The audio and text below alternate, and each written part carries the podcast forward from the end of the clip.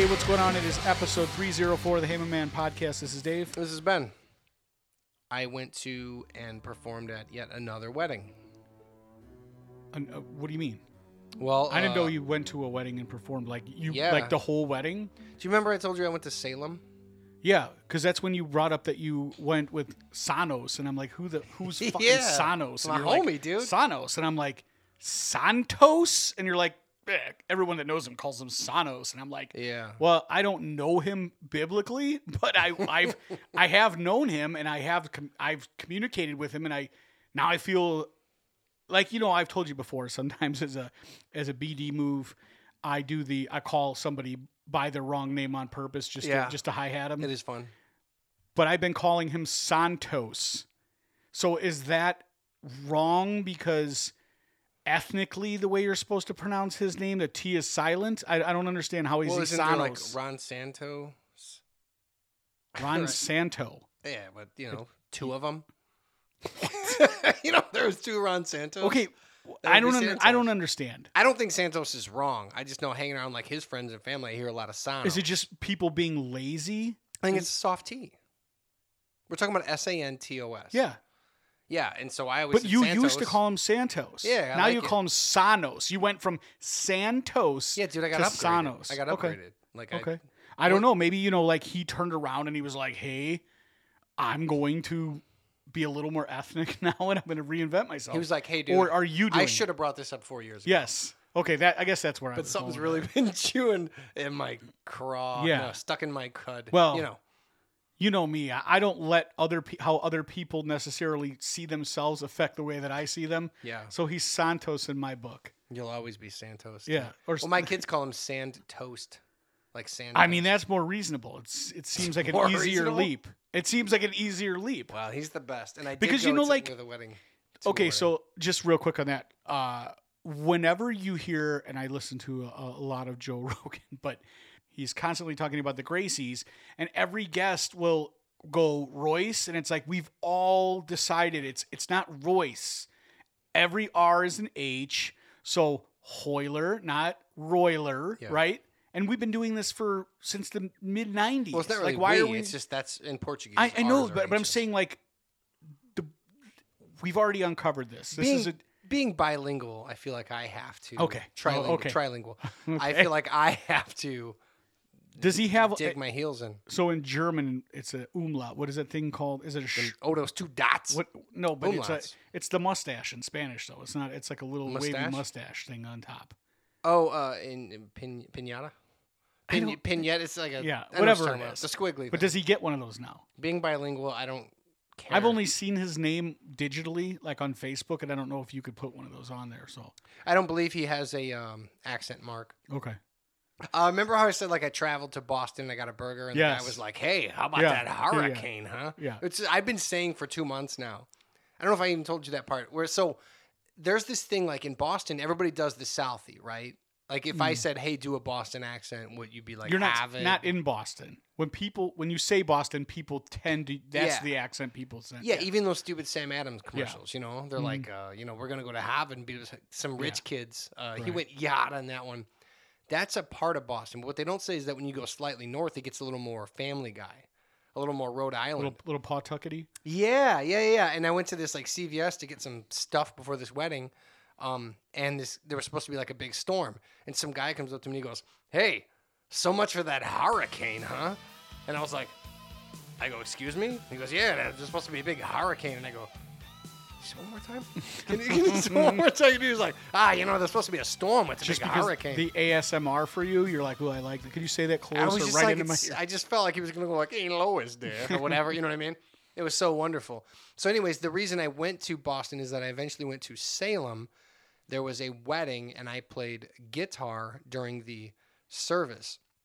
Second time I played guitar while a bride was walking down the aisle. Keep in mind, really, I'm not a good guitar player. Oh, de joy? You've seen me play. Yeah. I'm not a whirling fingernails of delight.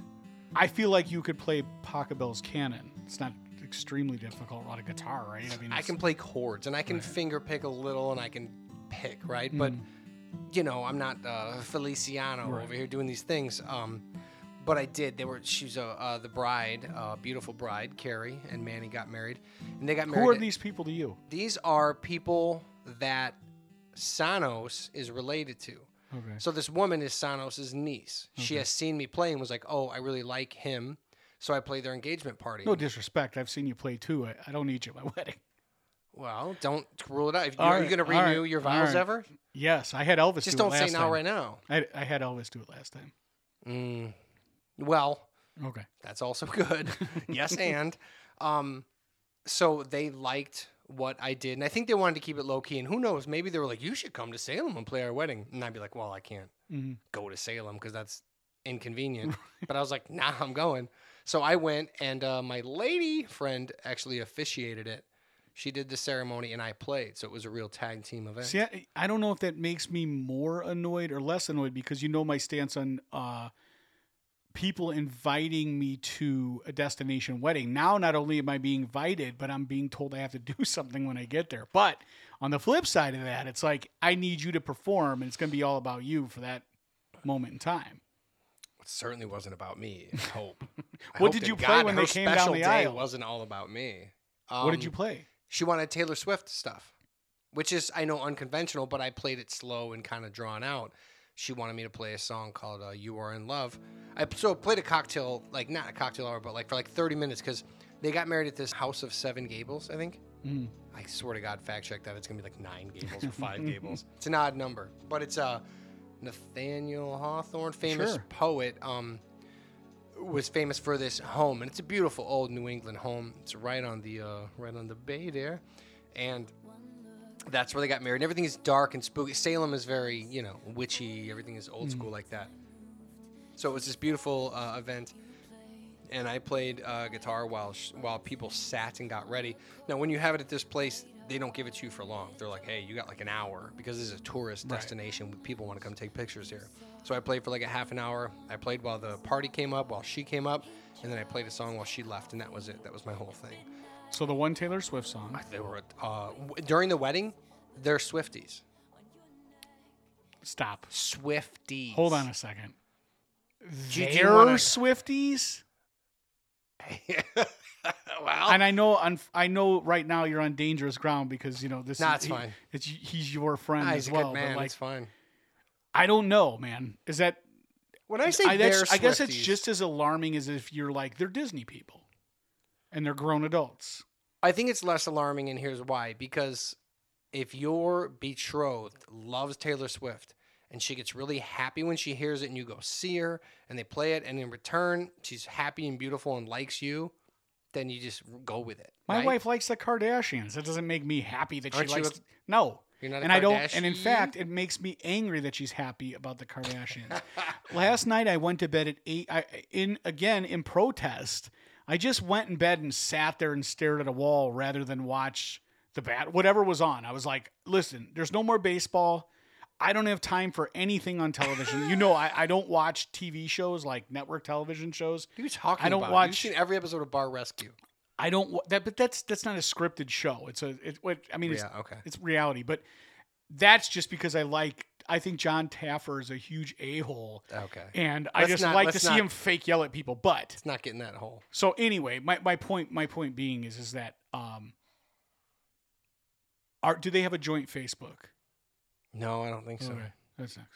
No, and I had the same thought you did when it's you tell them? They love no, okay. God no. They're like they love Taylor Swift. And here's the deal. Because I have an 11-year-old, almost 11. Taylor Swift never stops playing. Like when I'm in her orbit, I also have it. I have 12 never stops. And dude, this chick's got like 9 albums, and there's like 5 hits on each one, so it just never ever stops. So I guess I'm just like, hey, she loves it. You just go. Here's it. Kardashians is hard to watch. Taylor Swift's not my jam per se, but she's palatable. Like I can find some songs of hers that I like. Sure. So sure. I think that's where I don't think. Yeah, but, okay, I don't think so they maybe you're going a little hard by calling him a Swiftie. You could be like, she likes Taylor Swift, and he appreciates because he's just going to be newlywed.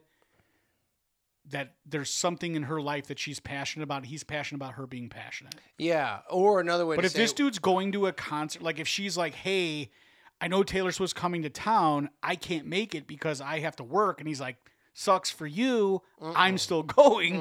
Or did he go to the movie theater and do the Taylor Swift movie theater? I think he's like, you're going to marry me, and you like Taylor Swift, and when you listen to it, you let me lay down on top of you. You know what I mean? I could go with Lady Gaga, but no, I can't. Taylor Swift, that's not enough. Yeah, there's not enough meat on the bone. She's got her moments. Yeah, that's not. Well, meat on the bone. I'm not talking about physically. I'm just saying, like, audio. Meat on the bone. I don't appreciate her music. You're okay with? I don't appreciate her talent. Poker Face, but not Back to December. I'm not necessarily. I'm just the fact that I told you I became enamored with. This is the second gayest conversation we've ever had. When I saw the movie she was in, the Star Was Born remake. Was born, yeah. And I was like, man, she's extremely talented. So just for you made the noise involuntarily when she came out of the tub. Right. Yeah, which I get it. I've made similar ones. I've been trying to watch Modern Family recently, and I can't focus because she's like, oh, Mandy, there's a turkey in the oven. And I'm like, hold on. I forgot where I was for a second. See, all I saw was Sofia Vergara. Me and you. We go round and round on this all the time because you just cannot fit like that. I'm like, I guess Jerry Seinfeld in the way where it's like, she is everything physically, but the voice and it's so off putting to me. I'm like, now obviously look at me and look at her, but I'm just saying like, you know, no, it's a problem. But to be fair to the ladies, we were trying to watch Thanksgiving things the other day. This conversation is going to come around, I promise. It may take 20 minutes. I was hanging out with a lady, and we're trying to watch Thanksgiving stuff while we did other things. It was just on. And I put, and here's, first of all, I don't like to show Friends. I need you to know that. Yeah. I don't care for it. You're in girlfriend mode. I think it's, maybe. I think it's a bad show, but I Googled top Thanksgiving shows, episodes, and the episode where Brad Pitt came to Thanksgiving dinner of Friends. Mm-hmm. It's called the one where something because they're all named stupid. Mm-hmm. Brad Pitt showed up. I had the exact same like, I can't pay attention to this show. People are saying stuff, but all I can look at is Brad Pitt, and I can just go like, God dang it! It's how come he gets all that everything? So I had the same problem. Just so you know, you made the noise. I did, dude. I probably did. I'm watching it with the lady, and I'm saying way more stuff about Brad Pitt than her. She agrees every once in a while and goes like, oh, yeah, for sure, Brad Pitt, you know? But I'm like, no, but, dude, come on, seriously. I just did that last week. Who did I do that last week with? Where I gave somebody a 9 and you're like, whoa, some dude, but then... Tony Danza? Yeah, Danza. Tony Danza couldn't pour a drink for Brad Pitt, all right? And I will die on this hill. Anyways, Brad Pitt's handsome, but that's not the point. I was in Salem for a wedding. That was the first wedding I did. And Salem was amazing, by the way. It was just super cool. All I did is drive around these old colonial neighborhoods and go, I'd buy that house. I mean, I can't, but it'd be great. Right. But I was like, I'd live there. It's just so beautiful looking. Last weekend, I played another wedding. Somebody asked, can you play? Not during the ceremony. I wasn't invited to that. Now, was it somebody who was at the other wedding and was like, I like what you did there? No. Okay. It's not advertising. Okay. No, but it's just a guy I work with who was like, would you do the cocktail hour while people are sitting, getting drinks? Jesus Christ. So I did. I played the cocktail, I played like 1 hour or something. And 1 hour these days, from playing 3 hour shows, like 1 hour is like no problem. So just real quick, I'm going to digress and ask you, does the dude, he asks you to play, does he say, what do you normally charge for something like that? Or does he assume that you're just going to do it gratis? No, because I blurt out pretty early on, I'll do it for free. I just throw it out there. Why? And you're shaking your head. Bro, you're not in a position. Dude, when a friend of yours is getting married and goes like, oh, okay, hey, we need music. I don't know why. Let's back off this a little bit. Because what am I going to do? Charge him? What constitutes a friend? I only have like a handful of them. So let me just say this. A coworker that I really like. A coworker to me that I really like is not my friend. He's a coworker I really like. Now, that person, if I'm going to take from my weekend and go play now, but you enjoy playing and you enjoy being the center of attention or playing and singing. I'm in the corner of the room. I'm not the center. Yeah, but you know what? People are like, hey, it's Ben. That's a guy we work with. I do enjoy performing.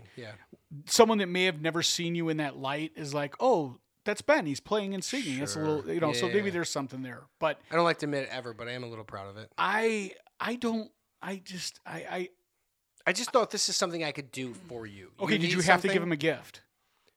Now, here's where it gets real curb. Here's where it gets real Curb Your Enthusiasm. I've had this conversation. If I'm playing your wedding, I'm not getting paid. And by the way, that is very okay. I offer. You had this conversation with who? People. Okay. In my head. Me, okay. The mirror. So, if I got to lug my equipment. I got to set up. I missed the ceremony because I'm setting up, which, okay. Yeah. Right? So, I missed the ceremony. I missed True Love in front of me. I don't get to see it and witness it and soak it in. I play this. I play for an hour. Then I have to lug my gear back in and take it back. Do I still need to? You know the answer is going to be no for me. But see, the thing is that's the thing I would establish up front. I'd be like, hey, I would tell the guy, oh, I'd love to play your wedding. I would do that. But here's the thing. You're not getting a gift. You know what I did? What? You gave him a gift. No. I literally forgot the card in the car. Oh, no, this is true. This is true. Perfect. Literally forgot the card in the car. So here's what I do. I don't know if you listen to the show or not. It's fine. We'll hash it out, dude. $150 won't kill a friendship. But I go... Maybe it will. I don't know. I can't. I texted him a couple days later when I realized it was in the car, and I go, hey, dude, I have a card and gift for you. I left it in the car during the ceremony because I was bringing gear in and out, and I was kind of focused on my music stuff. I forgot it in the car. I can put it in your mailbox. Now you're going to piss me off because you're going to say, I'm already anticipating the balls on this guy. Well, but I don't ask, do I need to give a gift? I have a gift prepped and prepared, and I'm willing and ready to give it, but I did forget it. Yeah. That's his opportunity. That's true, by the God's honest truth. This is his opportunity to take the high road. From my atheist lips to God's ears. I did have that in the car, and then I just text him, hey, sorry, because I want, in case he's in his honeymoon going through the stuff, and he's like, hey, where's Ben's? Mm-hmm. I forgot it. This is then his opportunity to do what? Take the high road. And to be go, like, hey, we're square. Thank you for doing what you did. I can't even believe you were thinking about getting me a gift. But he didn't. I already can tell he didn't. He didn't. Like, cool, do you want to meet up right now? Venmo's fine. No, he didn't say it. But it's it was a thing. So now it's a real Curb Your Enthusiasm. So now I gotta give this gift and it's fine. It's fine, but I'm just sort of like, I mean, I feel like we're square. Yeah. I ate a few chicken. Yeah. Do I know this person? I ate a little chicken and some green beans. I don't need a name. Do I know the person? Maybe. Okay. Maybe. Because I could square it up for you. Toot sweet. I'd be like, that money he had for you, he owed it to me. Listen to this. So, yeah. Yeah. Yeah. Bro. No, but it was this really weird thing. Because, dude, I would gladly give it. But it, like, feels I should have done more. Dave, I should have been like, hey, before I play, is this like my gift? But it felt so ghost to do that. And this is on recording. As of today, right now, I consider you my friend. So here's what I would do for you. Hot dog. Anybody else wants you to do something, you say, cool, call this dude. He'll set it up. Check with Dave. I'll be the bad guy. Yeah? Yeah. You just give me your quote. I'll do it for nothing just because I like being the bad guy. Oh, you're considering charging me? No, I'm saying I would not. Normal person, I'd be like, I'm not, I could be collating my baseball cards, but I'm going to take the time out. That's really generous of you. So what other circumstances could I defer to you? Oh, anything. I mean, I'll go with you to buy a car. I'll go with you. I mean, I could be your wingman for anything when it comes to harsh negotiation and telling people to straight poop. That's what I need. Yeah, that's what I need you to do. So yeah. So if I'll tell you what, if when they child when you go buy a coffee, issues? Are you into that? when you buy a coffee and they spin that thing around to be like, hey, I know I just poured coffee out of a carafe, but if you'd like to leave an 18, 20 or 22% tip, oh, the digital screen, yeah, I'll be your huckleberry, no problem. That's a perfect example. I go, hey, I got a black coffee. I didn't ask you to make anything. Just put it in a cup for me. Well, actually, it's funny. You really want $2? For putting that in a cup. Here's the thing. Now what they do is, and I notice, most of them don't have the balls to stand there and watch you push the button. What they do is they spin it, and then they find that they drift away real quick because they also know it's wrong. It's not right. But then when it comes around, they see what I pushed. Well, they don't. They just like this guy. They don't turn around and go, Come on, man. You didn't need to give the extra percent. They should just literally opt out for you and be like, look, I didn't even do any barista-ing. Yes. For a black, if I'm going, hey, make me a mocha, the cash register should default for black coffee. When they type that in, it should be like, there's zero, you get no tip. Well, they just should have the goodwill to go, this was a black coffee. Yeah. I'll just put zero for you. Yeah. And by the way, if they do that, I put $1 in the cup. You know, I do every time. If they go, hey, you don't need a tip, it's just a black coffee, I put $1 in. I'm one of these guys. I mean, hypothetically, like I would and I will. That will argue all the time. Like, so we just had the tile in my shop. I told you about it. We had the tile. Correct. And I think I told you, maybe I did, during that discussion, I don't have a problem paying a little bit extra because I just figured out, I had a guy close my pool. It's an in-ground pool. It's a little bit different. I closed above ground pools forever, but this one has all kind of, I paid so much money for the thing.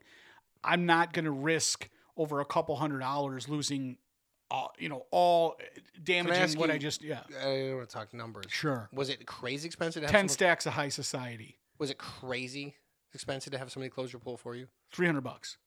Oh, so the company wanted $600. Dude, my lady's pool, it's been months of, well, not months, but it's been weeks of like, well, we got to work this out. I can get this guy to do it for, I mean, we're way cheaper for an above ground pool. But no, she's got come on. $300. What do you think? I'm poor? What do you think? What's the matter with you? I could get it done. I can get it done tomorrow. No, well, we did kind of close it, but it was a back and forth of like, well, this pipe, because it's old pool, so some of the pipes aren't working, whatever. And it's several attempts and several hours of like messing with it and fuckery. But I just go like, hey, at some point, one side job or whatever, and this is done. Yeah. It's not worth it. So I don't know if it is or not. That's just my conundrum. So the company that put our pool in wanted $600. This guy, see what happened is he was working for them at the time. I got his information. He's and then he no longer works for them, and I still had his phone number. I'm like, hey bro, can you do this? And he's like, yes, I'll do it for $300, which is half the price that they charge. I'm like, sweet, that's a great deal. And if you give him my number, I'll call you and I'll go, Dave would have done $600. It's not a big deal. So I'll do the opposite of what you do. I'll be like, $1,000 is worth it for him. He loves that pool. Used to close my pool all the time when I had an above ground pool, and it pains me to pay somebody because I left. He came over Saturday morning. I had to go somewhere. He was here for an hour and 10 minutes. I paid him $300. And my wife's like, well, he got done really quick. Pain you. It's done. And I go, your pool won't break. My first reaction is, this dude just made $300 an hour. It's insane to me for something on my old pool I could do. Yeah, but it's not like he's working 8 hours doing that. It's not like he made $2,400. Here's how you justify this math. You're not paying the guy you're paying him for the peace of mind, and you're paying him for the knowledge. Correct. All the time that he made no money learning the job so he can make sure your pool is taken care of and closed correctly. So you're paying him for that expertise. It's not three. You got to get over that. You're paying him $3,000 so you don't have to pay $5,000 later when something breaks. They have to excavate my pool from underneath. But let's get back to basics. Okay. I'm at this wedding, and the reason I even brought any of it up was because you have a daughter. I do. I have a daughter. You do. Similar in tenure. Mm-hmm. Something happens to, I don't know if it happens to all guys. I think it does some, but something happened to me. Like I grew a vagina at one point when my daughter was born. Something happened where the old me would have just like laughed at people like dying in like a flaming ball of car crash. They still do sometimes. But like father-daughter stuff, I can't do it. Like what do you mean? Like I'm 20, 30, 50 years hopefully out before she ever gets married.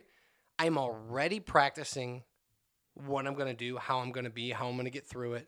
First of all, I'm not okay with it for sure. So I'm watching the father of the bride give this speech, that has to happen, right? The father of the groom, the father of the bride. They never let the mother speak. No. Sharia law has its moments. So like the father of the bride is giving this speech, and he's going on. Remember, I held her first. I watched her take her first steps. I was there when she cried her first tear, and I'm going, it's fine. I'm in the corner going like, I'm good. I started making noises. I was like a woman in a Baptist church. Like he's going, remember, when I took her to kindergarten, I held her hand, I'm going, mm, mm-hmm. And she's like, and And then there were the teenage years, which weren't so easy. And I'm like, preach it. I'm like a person in a Pentecost. I'm like my mom in a Pentecost. Like when they give us a sermon and she just yells out like, yes, Lord. He's going, listen, there are going to be moments when she's difficult. And I'm like, I'm putting my hand up. At one point, my lady friend, she goes, you don't have to make, like, you don't have to say that. I'll do that out loud. Because I was going, yes, Lord. Tell him, Jesus. Like, I'm doing that because I'm feeling it the way people feel their stuff, whatever they feel on Sundays. And I'm making these noises. And then he goes, but I love her more than anything else, and I can't, and I'm paraphrasing a little bit. He goes, and I can't imagine myself giving her two better hands, right? Or something that, you know, they say that. Like, I can't imagine an easier transition. If I got to turn her over, I'll turn her over to you. That's She's it. In good hands. And I went, definitely better hands. And I'm like, I'm like a woman in movies. And your friend was the hands that just she was being given to. Yeah. Well, we've already seen what he does. Like, I'll tell you what, the guy didn't offer to pay me to play his. See how he treats hired help. I mean, come on, you sure about that? No, but I was like in the movie theater, I was like, don't go in there. I turned a corner and I went. No.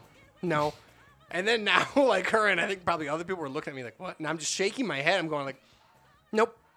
Don't go in there. Don't do it. You already said it? Oh, girl, you already did it? Oh, Lord Jesus. But it occurred to me at that moment that I go, I know this moment's going to be hard. And of course, I cry thinking about it, whatever. And I'm a big ball of all the estrogen in the world. First of all, I have like one drop of estrogen. That's because I'm so manly. But that full drop comes out in these moments. And all I could think of was like, there will never be a moment ever. There won't be a spot when I go, hey man, you can do as good of a job as me. You know what I'm saying? Yeah. I'm never going to go, listen, she's a lot to handle, but she's the funniest, most beautiful, smartest, greatest. She's the light of my life. But you can have her. Dude, I'm never going to say it. That's pretty much what my father-in-law did when I asked him to marry my wife. He's like, well, are you sure? And I'm like, yeah. He's like, all right. And he just kind of walked out. He's like, she's all yours then, bud. And he just, that was it. That's what I got too. Remember when I asked a long time ago, he goes, you sure? Yeah, right. You sure, man? But I'm not going to say that. I'm going to go, I don't think you can do this. Yeah. I don't think so. You know, some guy one day is going to go, I love her more than anything. Well, no. Yeah, right. Not more than anything, because not more than me, though. No, seriously, I from the moment I get up earlier than you. Right. Well, to the moment I go to sleep, your daughter is first. No, because, I mean. This is one of the very few things I think we're completely simpatico on. Like, I feel the same way, 100%. Like, this is my best friend in the whole world, so I don't know how. I don't know, handing her over ain't going to be. You ever going to look at somebody and be like, no. You can do the job that I've been doing for 20, 30 years. No, because here's the deal. All love in my heart, even if you're a great young man, you can't. Yeah. You're not good enough to do what I've been doing. Yeah. You just not, look, it's just not in you. It's like Tyson Bagent. I don't know what that is. Okay. Well, Justin Fields got hurt for the Bears. Gotcha. He's their number one draft pick. He got hurt, so Tyson Bagent comes in, throws a few touchdowns, looks human here and there. And people go like, look, maybe this guy, maybe the backup quarterback from a AA school can lead him to the Super Bowl. And it's like, even if you play your best, you can't. Right. You're not up to it. Right. You ain't built for it. You don't have enough Madden points in your repertoire. Mm-hmm. I'm trilingual. You don't have enough points to do it. And I just had that thought, and I go, this is going to be a problem because one day someone's going to go like, you know, Mr. Ben, I want you to know, and they're going to give me the same stupid speech that I gave. And instead of being a kind man, like Mike was, I'm going to go. You might need me. He's going to go, hey, I know we're young and I know You may think I'm a bit reckless, but one thing I am not reckless about, and I'm going to go, bup, bup, bup, bup, bup. Here's a card. Call him. And then he's going to call, and you're going to go, yeah, not going to happen. Right? Yeah. Never going to happen, dude. Ever. I agree with you on this. And I now looking back at like how my dad and my sister were, like it's just a different relationship. Now, I don't know how guys do it when they have we're lucky enough to where we both have one daughter, one son. So I don't have to share my love. It just goes all to my daughter. Now, the first mutant to slither up to my son and be like, you should marry her, son. Right.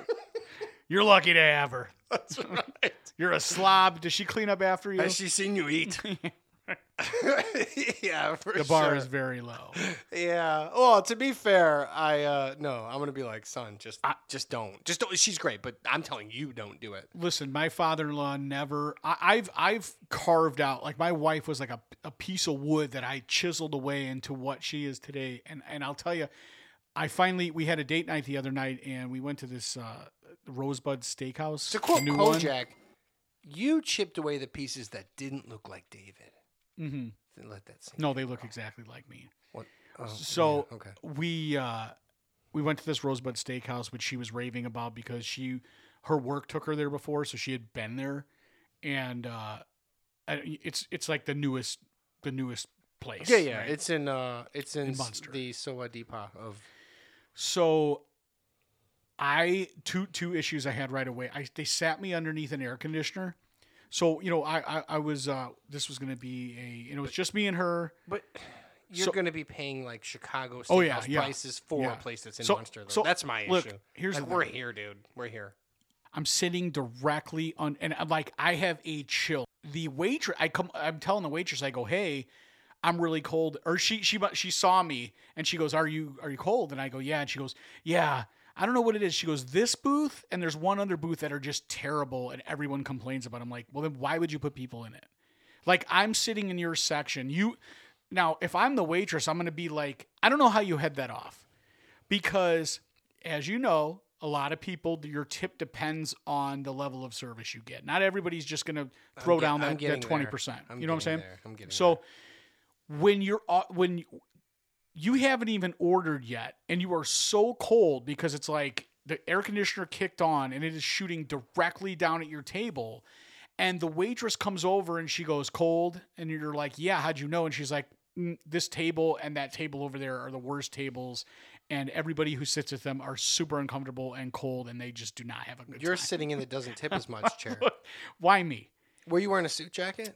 No. But I was wearing a collared shirt, and it got right down my collar, and I was unhappy about the whole thing. You get $200 plus for dinner. You put a jacket on. So then she brings me out like a pitcher of water, but it's like a cylindrical thing, and the top screws on. It's like clear, whatever, plastic or glass, whatever it was. It better not be plastic. Ice. No ice. It better not be plastic. So I asked the lady, I go, hey, there's no ice for the drinking water? And she's like, no.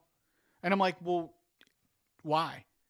And she's like, you know what? I don't know that. And I'm like, okay, well, this place has been open for a while. No one's ever asked you. Like, she goes, well, I can get you ice. And I'm like, I just don't know why you wouldn't come to why there isn't ice either. I go, now, this is me being ignorant, because I maybe you know and I don't. Is it something that's like, I'm just a lowbrow white trash hillbilly, and I don't know that rich people, they like to drink room temperature water? Well, you could order still, sparkling, or ice water. I didn't order anything. This is just what they bring to the table. Like, they bring the bread basket and then this. I know, but you room temperature water. You ask if you want ice water. But I did, and she was like, "Well, I don't really know." And this is my issue with why wouldn't you go in the back restaurant, but you're in the region, because it's like, because then you have like region. But why you have just anybody waiting tables here? I'm not paying Chicago. But fake it till you make it, right? So if she doesn't know, because my thing was like, "Hey, go back." I go, "Not now," but like. In your travels, I'm just preparing you for the future. Go back, ask somebody in the back why you don't produce ice in the glass or in the pitcher. And that way, if another customer asks, you have an idea, because maybe there's a reason for it. This goes back to the bartenders that work in sports bars that are like, I'm like, hey, can you put sports on in the sports bar? Yeah. And they're like, geez, no one's ever asked me. I don't know how to work the goddamn remote before. Yeah, right. Or they hand it to you, and you're like, if you don't know how to do it, I surely don't know how to do it. They often hand it. Yeah. to me. Always a woman though. A dude never. I've never had a man hand me a remote. It's always a woman who's like, I'm kind of busy. If you want to find something, man with far less spectacular breasts will not hand you the remote. Yeah, it's always like this thing. So just long story short, again, I find myself in a restaurant. I find myself paying, like you said, Chicago prices, and I find myself asking a waitress, and I think to myself, she could have given me any answer, in my opinion. Maybe she didn't know that. Maybe she's like, this is a weird line of questioning, and where's it going to go? So she just figured, I'm going to play it safe and not give an answer where this dude's going to attack me or whatever. But who has water with no ice? What kind of animal? Well, sorry, I didn't mean to interrupt you. I was just going to say this is a good time for me to start up my nonprofit, the TC Project. The Television Cognizant Project, where we start raising awareness for people in charge of TVs who just recklessly don't know how to use them. I'm going to be like, hey, just anything you can give is fine. Just $1 a day could teach some bimbo how to push the channel button. Yeah. Well, and to maneuver back and forth from the input button to if there's multiple TV screens and whatnot. But the same thought line is for ice. Yeah. There's no way you're the first person to be like, hey, do you have water that's cold, because it tastes better. It sort of makes me think that here again, most people are just going to be like, it's just too labor intensive to get into an argument about this. Or they're like, I'm on a date. I don't want it to ruin it for my significant other. Well, me getting in an argument or questioning about ice. It's really not that important. I'll just drink the water. You wait till we talk about 3 o'clock high. Cause I have thoughts that tie. I cannot wait. Let's do it. Let's just do it. Cause that was the long and short of this. Okay, well, I'm sorry you got tepid water. We started talking about 3 o'clock high a couple weeks ago, and then I asked you to watch it, and 3 o'clock high, and I know I say this all the time. I'm gonna have Ben's gonna review this movie, but this is one of my favorite movies from the '80s. I believe it's from the '80s. It might be the early '90s, but I think it's late '80s. It has to be '89 or something. Great movie. It has every single thing anyone would ever want in a movie. This movie has everything. So, without further ado, for anyone who is not aware, Ben, just to take you back, Ben had a childhood to where he was not allowed to watch rated R or any kind of, he just didn't, he wasn't exposed to a lot. So now, I like to have Ben watch movies that we all enjoyed in the 80s, but looking at them through the lens of the first time 40-year-old person watching these movies. 40-year-old person. Does it hold up? 40-year-old person with a love for 80s stuff, but without a full true... It's hard to call it a love for 80s stuff because I don't fully, truly understand. I lived it, but I didn't live it. Yeah, but you can't transport yourself back and love it the way I did because I remember where I was when I saw it. I remember how I felt, how the characters made me feel. The same way you can't love the claymation David and Goliath the way I love it.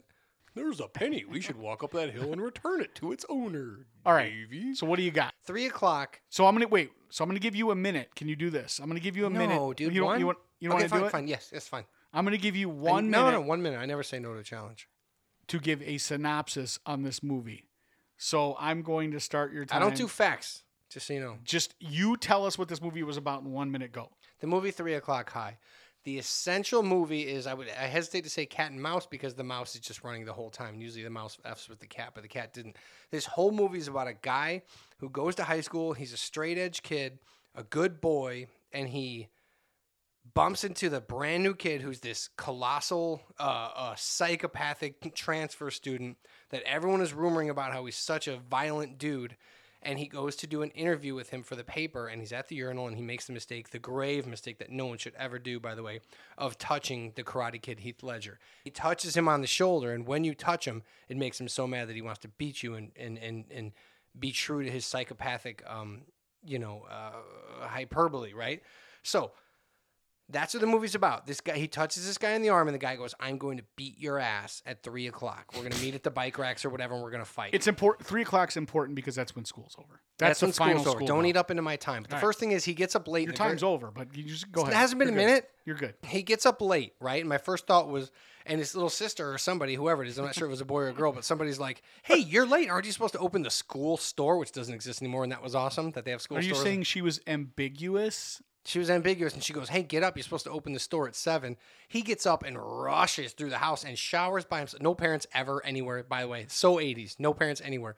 He gets up. Parents are on vacation. Rushes, maybe. He rushes. He microwaves his clothes and a Pop-Tart at the same time. He rushes to school. It's so awesome. He picks up the hot chick, 80s with the short hair, of course, quintessential, so early 90s, so late 80s. I don't care if I'm at a minute because I already told the story, but I want to have thoughts on it that we'll go over. All right, you're good. All right. Let's jump in. That's what it's about. He touches a kid. The guy says, "I'll beat you up." And so he has to meet him at 3 o'clock for the fight. That's what the movie is about. Now, here's the thing. I haven't seen this movie in probably 4 or 5 years. I think I had my son Logan watch it at some point. I thought you were going to say 20. But I will tell you I'm an expert on it. I know the movie back and forth. So well, now that I failed at making a 1-minute synopsis, I have thoughts. He gets up late because his little sister's like, "Aren't you supposed to get up? I heard this." Little brother? Jerry. That's his name, the character. It's a boy? It's a sister. You sure? Yeah. Okay, so his little brother gets up, gets him up and says, "You got to go to school. We're late," or whatever. He gets up, showers by himself, gets his clothes by himself. What? And when I say by himself, I know you're thinking, like, what the heck? If you don't think there's high school students out now that, like, parents get their stuff ready, it's your mind. Okay. So he gets up, he showers, his clothes aren't ready, so he microwaves them or whatever. And the first thought immediately, the first, like, 2 minutes of this movie is I go, nobody cares about their job anymore. Like, this kid cares about opening the student store, which is why I said that during your Rosebud story, because this woman's looking at, hey, I might possibly get a $40, $50 tip from this table. Mm-hmm. Yet she doesn't consider ice and water. Like, I don't know. What's ice? You might, like, she understand if she was awesome, she could make $40, $50. Sure. This kid will not make the equivalent of that. He'll make nothing. And all she had to do is bring some food. Right. But he's like, "Oh my God, I got to go to the student store." He cared so much. And I was like, nobody cares about their job anymore. Dude, when's they had a student store when I went to high school. Yeah, and it ruled. Yeah. Well, I think middle school. You couldn't go in it, but it was like a one of those Dutch doors where like correct. You know, so yeah. Like top door opens, bottom door, yes. Dutch doors. Like sideways. A quartermaster situation. Correct. Yeah. So he runs the student store. He goes and he opens it. What killed me also that stood about this movie, and I already told you the plot. We'll get to more about the plot, but they throw the F word around. They bandy it about. I don't mean F-U-C-K. Right. You're talking about the pejorative toward people that are... alternative lifestyle. Yes. Several people, I think I counted 3. And it became a running gag, which was kind of funny. He would go, "Hey, man, I got to talk to you for a second." And the guy would go, "You're not a..." Uh-huh. And I was like, just bandying it about, which offensive, but oddly refreshing. But what they were just saying at the time, like, "Oh, this guy's gay. Like, is he trying to do something to me?" But at that time, if somebody does something, you're a little aggressive about it. That stuck out to me. Oh, dude. So does it stick out? I guess it sticks out to you. Like when my kids see, even like in real life, when they see someone smoking a cigarette in some sort of enclosure, they lose their mind. Because they've never seen it. You know what I mean? It's so odd. So if and I know we've talked about it, if you were to watch Eddie Murphy Raw, you think they bandy about in this. I mean, that was like... Well, that's stand-up, but yeah. I'm just saying, like... it How about Delirious? Are you kidding me? But I'm saying it wasn't weird. It was, although it still was off-putting or jarring, it wasn't weird. It would not have stood out to you then. You would have just laughed at it and moved on. I'm not real cognizant of... I mean, I was there, but I think at the time it was new to mainstream, but not so new that you couldn't call it a name and like observe it and laugh about it. You could say there was no real hatred. You could be in the 6th grade and say it to one of your buddies, and the teacher would be like, "All right, knock it off. You're not getting sent to the principal's office for it." Right. Now you're getting expelled.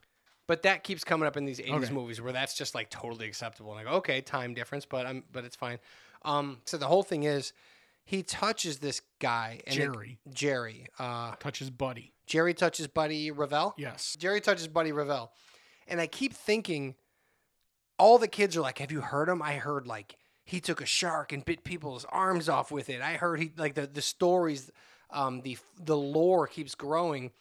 And a lot of these movies, the lore grows. And by the time they meet the beast goes, "This isn't what you thought. Everyone was wrong about me." I called the My Bodyguard situation where everybody said one thing and they were scared of the bully, but then the the bully in My Bodyguard was like, I'm just a good dude that's misunderstood. Right. Goonies. That's not what happens. The guy ends up going, hey, you guys. Like, there's always that's not what happens in this. No. So that's where I'm tricked, because I have this built-in thing of like, he's acting like a mean person, but eventually he's going to go, I just meant do my book report. I don't know, something stupid. Right.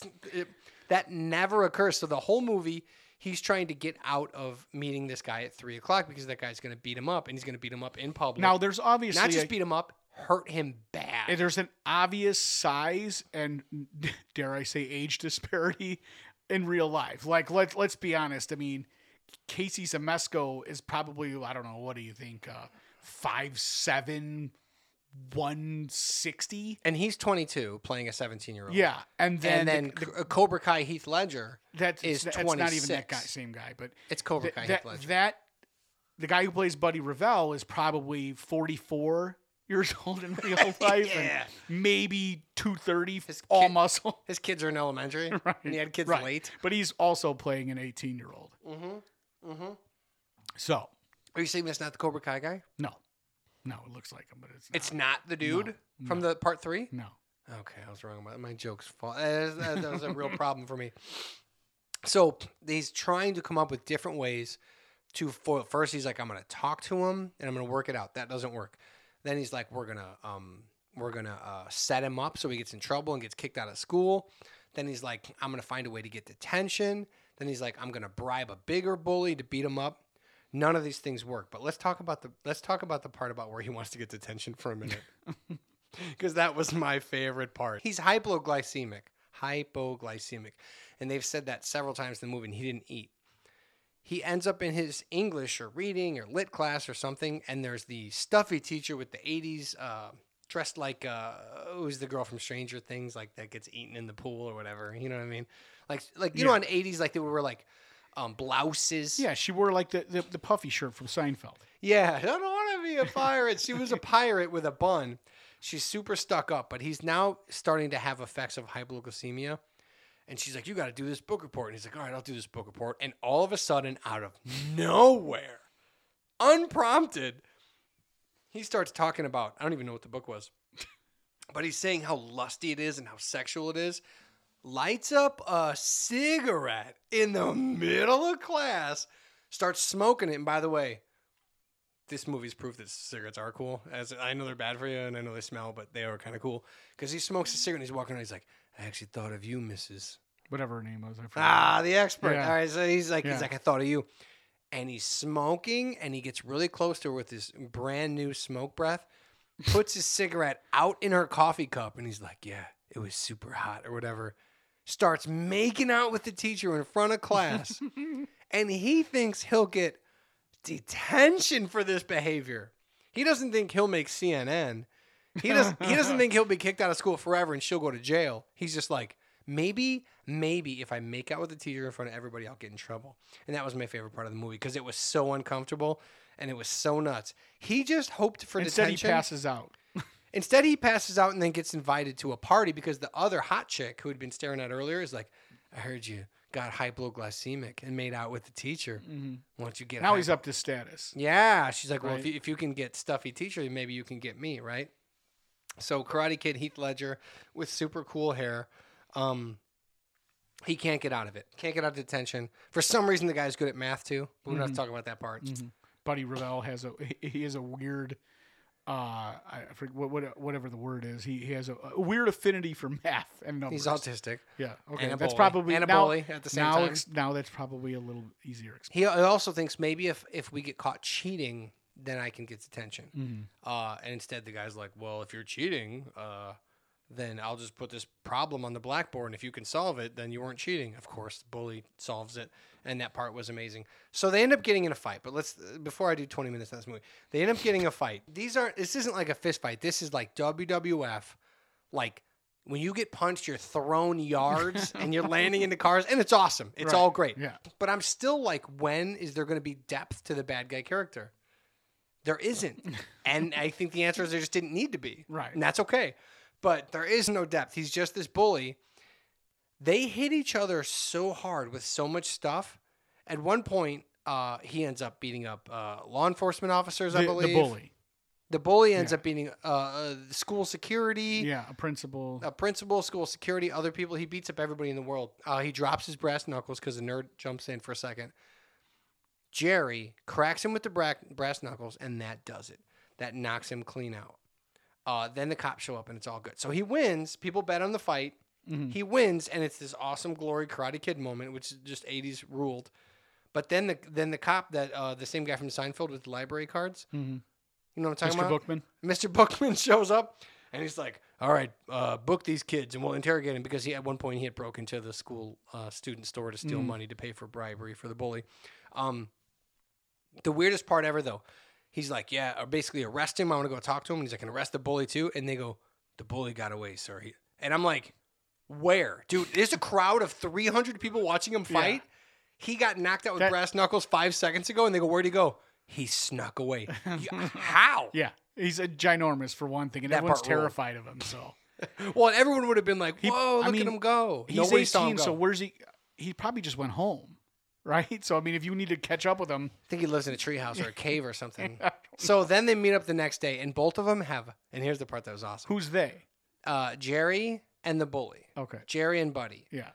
Buddy, so Buddy, awesome name for although bully. He was missing, he does come back to school the next day. Well, you got to show up for school. Right, sure. No matter what, you have to show up for school. Yeah. They both have a slight bit of blush on their eyes. They've gotten cracked in the face. Couple shiners. No, not even. They have a little bit of bluish purple around their eye after, I'm talking about, brass knuckles to your face so hard to knock you unconscious. And he's like, if you see my eyes, little pink here where you hit me. That part was awesome. That part ruled, that they barely had bruises. Oh, and then there's always like the girl sidekick. Mm-hmm. That's like the one that's always like, in love with the guy they shouldn't be in love with because he really didn't earn it. There's a girl that's his best friend, but in love with him.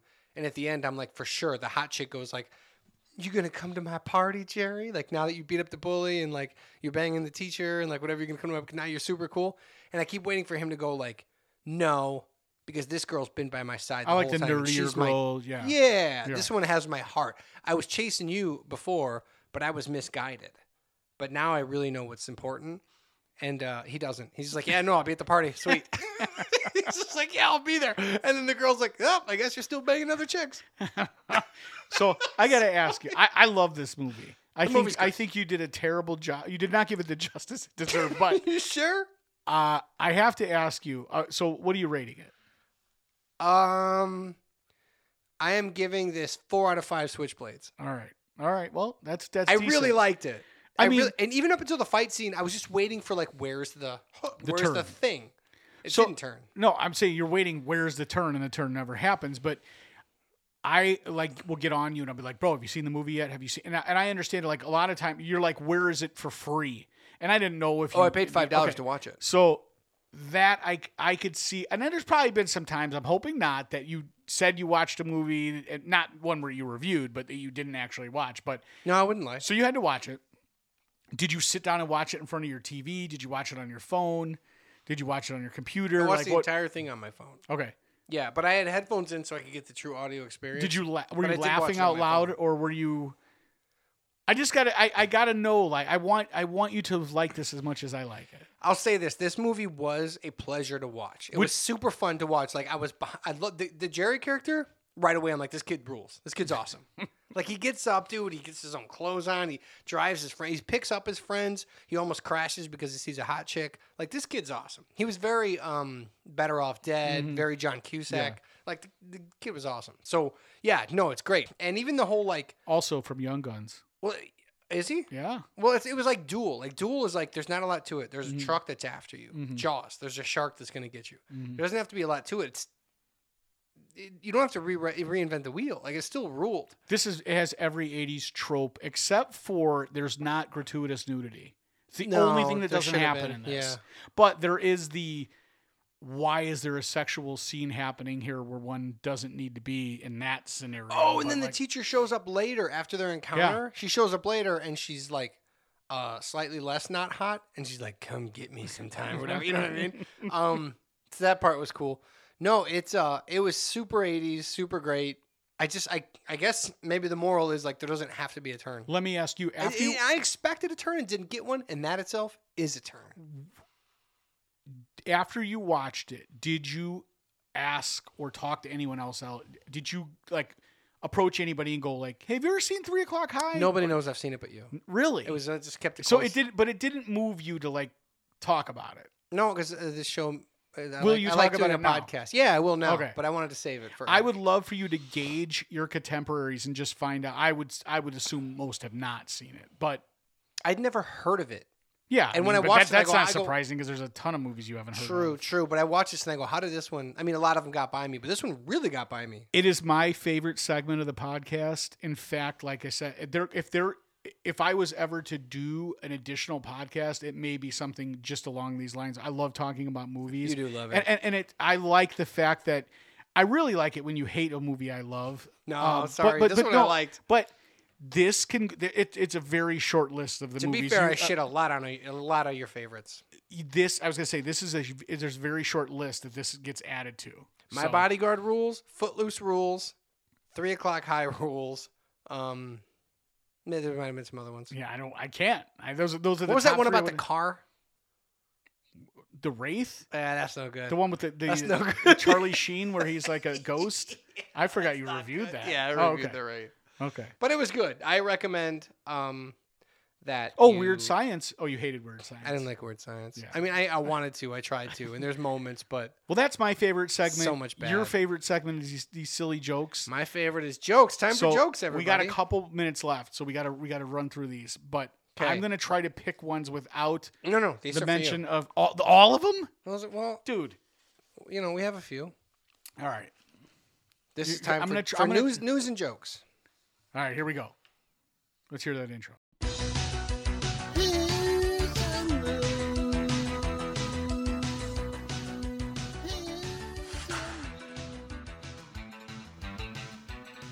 I've been doing a ton of online therapy lately, but the size of my tumor just won't budge.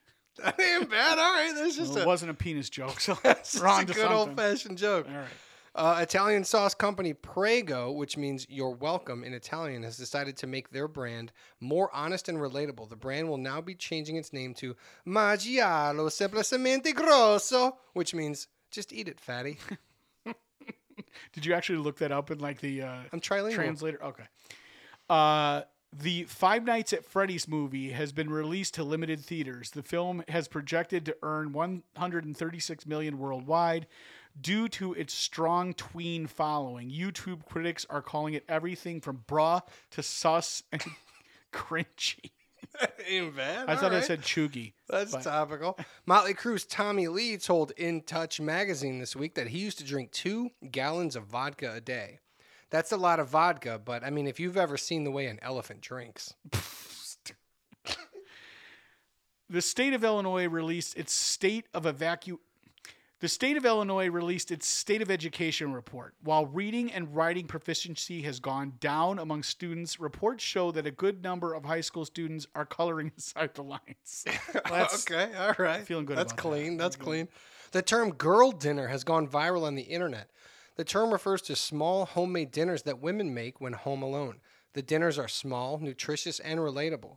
Grammy-nominated singer Lizzo has chimed in saying that she eats 4 girls per night for dinner. Pickup trucks, cigarettes, and Mountain Dew are all... Pickup trucks, cigarettes, and Mountain Dew are all at record high cost. We get it, capitalism. You hate Hessville. Okay, that's local. Imagine my disappointment when I found out that fantasy football had nothing to do with naked Latin TV meteorologists tackling each other. All right, I stumbled over the reading a little bit. But last one... A DC zoo has given back its 2 pandas to China. The 2 pandas had been on loan from China and they returned back home after 20 years. Although DC residents were sad, they say that they will riot if we give back Natalie Portman, Mia Kunis, or Sofia Vergara. All right. That is episode 304. We will see you next time. Later.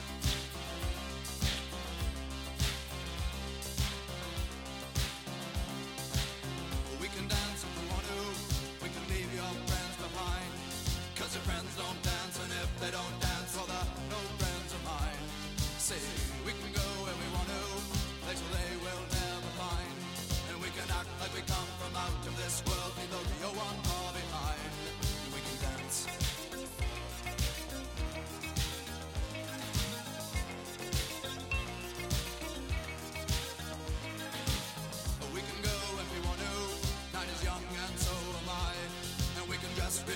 from our hearts to our feet and surprise them with a victory cry. Say, we can act if we want to, if we don't, nobody will. And you can act real rude and cold, or leave a mood, and I can act like an imbecile.